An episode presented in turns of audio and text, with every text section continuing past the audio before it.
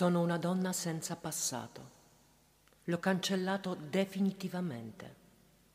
Tutti i ricordi, quelli belli inesistenti e quelli brutti, li ho chiusi nel dimenticatoio.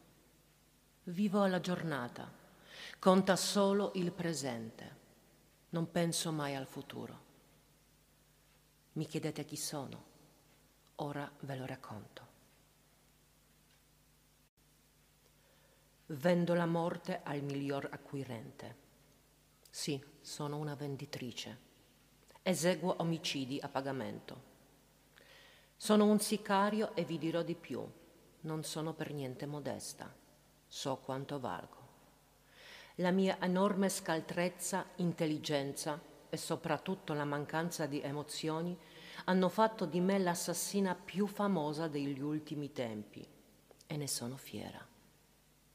Agisco sempre da sola, sono una solitaria, anche nella vita privata.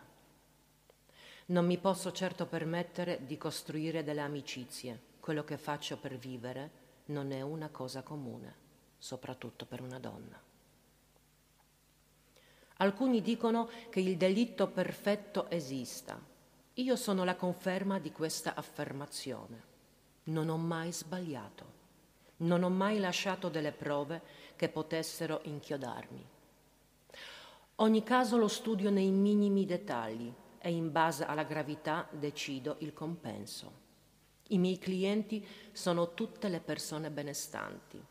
Non prendo mai in considerazione situazioni in cui mariti traditi vogliono la moglie morta o viceversa. Quando non lavoro sto sempre a casa mi concedo un buon vino e ascolto musica classica. Il mio compositore preferito è Wagner. Con la potenza della sua musica mi rilasso, pulisco le mie armi e magari mi preparo mentalmente al lavoro successivo. Ormai sono anni che faccio questo per vivere ed è sempre andato tutto liscio. Ripeto, sono una professionista. Un giorno però qualcosa ha fatto vacillare il mio equilibrio, risvegliando in me emozioni sepolte da ormai molto tempo. Era una piovosa sera di novembre. Stavo rientrando a casa, in uno dei miei appartamenti. Per via della mia attività non posso fermarmi a lungo nello stesso posto. Dei rumori indecifrabili mi portarono in un vicolo isolato.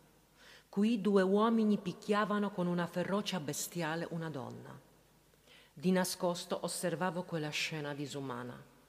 Non so chi fossero quelle bestie e perché lo facessero, ma all'improvviso mi venne un istinto. Volevo aiutare quella donna. Se avessi aspettato troppo sicuramente l'avrebbero massacrato di botte. Io sono una tiratrice scelta, quindi presi la mia pistola con il silenziatore Sparai un colpo contro ciascuno dei due uomini che caddero a terra all'istante. Mi avvicinai alla donna, era ancora viva. Mi sfiorò la mano e mi guardò con gli occhi insanguinati e riuscì a sussurrare solo grazie. Io le dissi, tu non mi hai mai visto, hai capito? Mi allontanai di corsa e arrivai sulla strada principale Fermai un uomo e gli dissi di chiamare immediatamente un'ambulanza. Gli indicai il posto dove stava la donna. Poi corsi subito a casa, feci le valigie e partì. Percorsi almeno 400 chilometri quella notte. Mi fermai in un motel lungo la strada e accesi la tv. Il notiziario parlava del pestaggio e della donna che raccontò alla polizia di essere stata salvata da qualcuno, ma non sapeva da chi. Meno male, pensai. Brava ragazza, non hai svelato nulla di me. Dopo quella sera cominciai a vivere nella paura. L'aiuto che avevo dato alla donna poteva costarmi caro. Sicuramente stavano facendo delle indagini per trovare i killer dei due uomini e poiché la donna mi aveva toccata, e stupidamente anch'io, avrebbero potuto avere già il mio DNA. Dovevo stare attenta e sospesi per un po' la mia attività. Mi ritirai in un paese piccolissimo e isolato, comprai una piccola villetta e cominciai a condurre una vita da latitante. Seguivo in tv le faccende di cronaca nera. Il caso della donna pestata era ancora aperto, ma i notiziari non svelavano nessun particolare o la presunta pista che la polizia stava seguendo. A un certo punto quella vita monotona cominciò a innervosirmi. Non ero abituata a non fare nulla, ma d'altronde non avevo scelta. Dopo molti mesi il caso fu dichiarato irrisolto e archiviato. Finalmente potevo muovermi. Decisi di tornare in quella città per prendere alcune cose che avevo lasciato, essendo scappata di fretta, soprattutto il resto delle mie armi. Arrivai sotto il mio appartamento nella notte fonda, parcheggiai l'auto nelle vicinanze dove era accaduto il fatto e un particolare catturò la mia attenzione.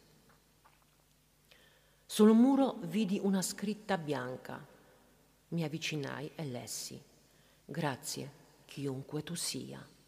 E sotto la scritta per terra un piccolo mazzo di fiori freschi. Rimasi sbalordita. Cosa mi stava succedendo? Un'emozione forte mi strinse il cuore e pensai.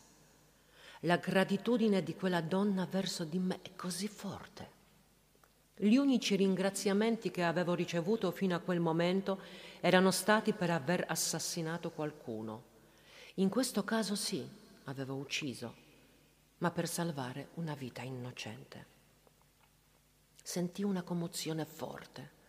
Presi senza pensarci quei fiori e andai a casa. All'interno del bouquet c'era un piccolissimo foglietto di carta. Lo aprì. C'era scritto un indirizzo.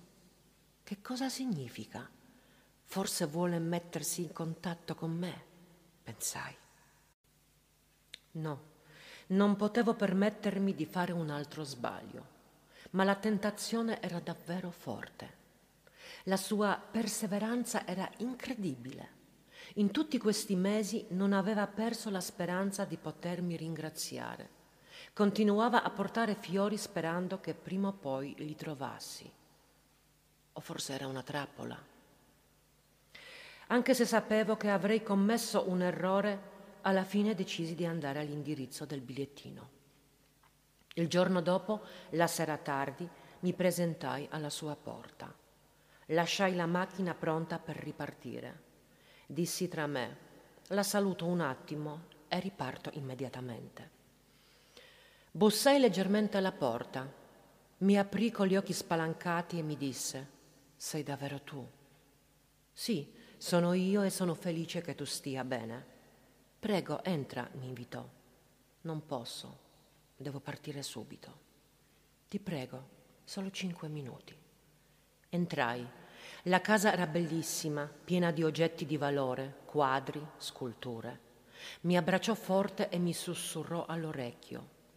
Non voglio trattenerti, avevo solo bisogno di ringraziarti. Se sei sparita vuol dire che non ti sentivi sicura.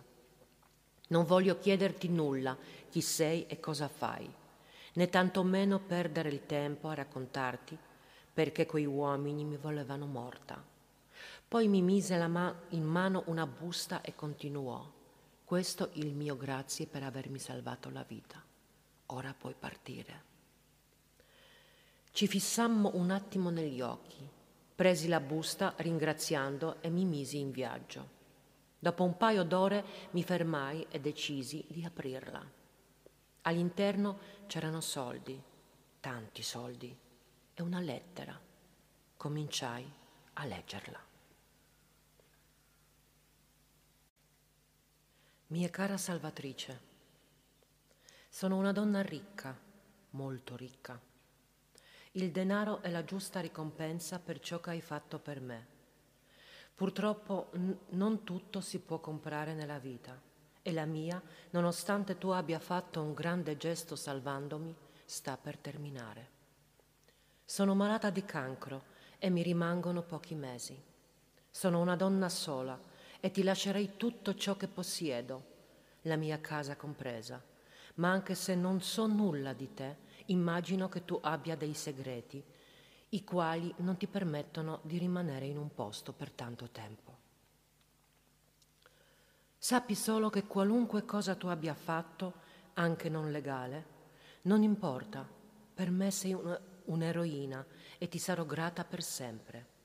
Ho pensato che questo denaro potrà aiutarti a rifarti una vita in un posto dove magari troverai la felicità e la serenità che meriti. Buona fortuna, amica mia. Addio. Cominciai a piangere a dirotto. Erano anni che non piangevo in quel modo. Rimasi per ore in macchina a piangere e a stringere la lettera. Poi ripartì e andai all'aeroporto più vicino. Comprai un biglietto verso una destinazione lontana, molto lontana. Ho seguito il consiglio della mia unica amica. Sto cercando di cambiare vita, anche se non nego che sia difficile. Per la prima volta ho ucciso per salvare qualcuno e questa storia mi ha cambiato completamente. Non avrei mai creduto che sarei potuta diventare altro da ciò che sono e costruirmi una vita in cui non devo uccidere per guadagnarmi da vivere.